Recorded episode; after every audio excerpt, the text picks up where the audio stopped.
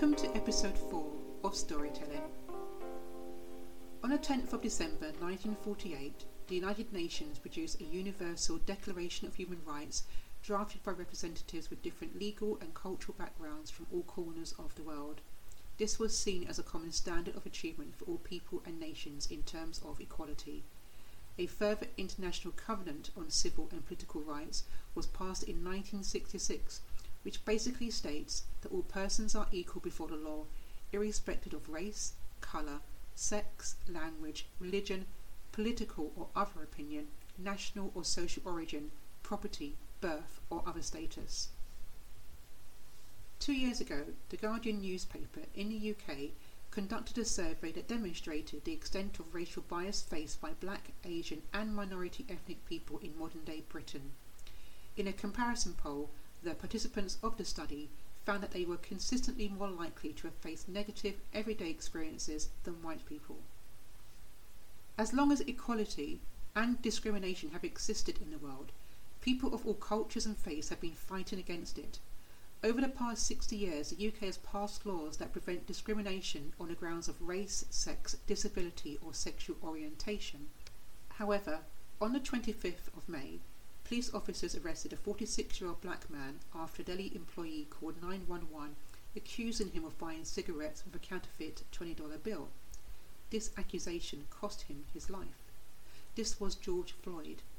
His recent death in Minneapolis has highlighted not only the blatant inequality in USA, but also across the world.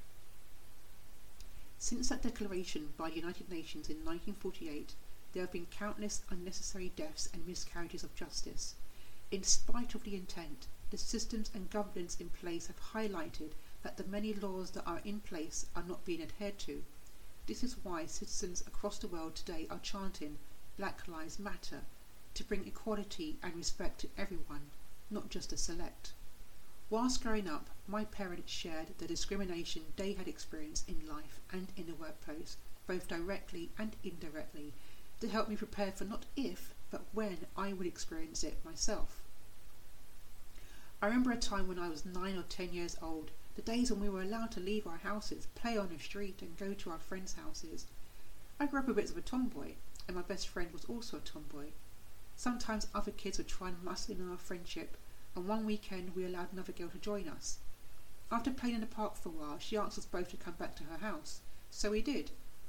As we sat in her kitchen, her parents weren't home, she suddenly looked at me and said, If my dad comes home, you have to hide as he hates black people. So do I, but you're okay. Do you want some Weetabix?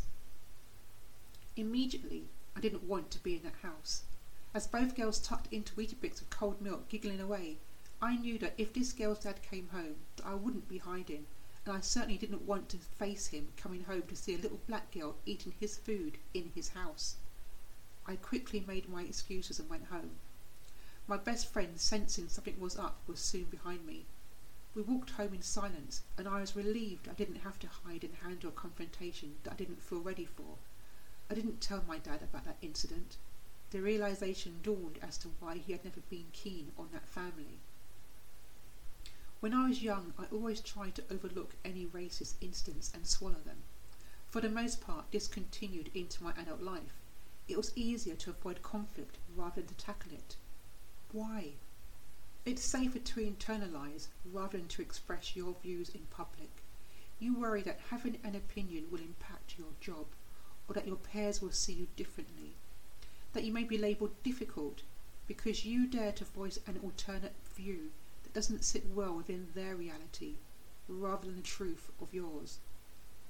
This may sound far fetched, but a recent example is how newscaster Naga Munchetty narrowly escaped a disciplinary from the BBC as she dared to say that she was angry with racism live on air when asked.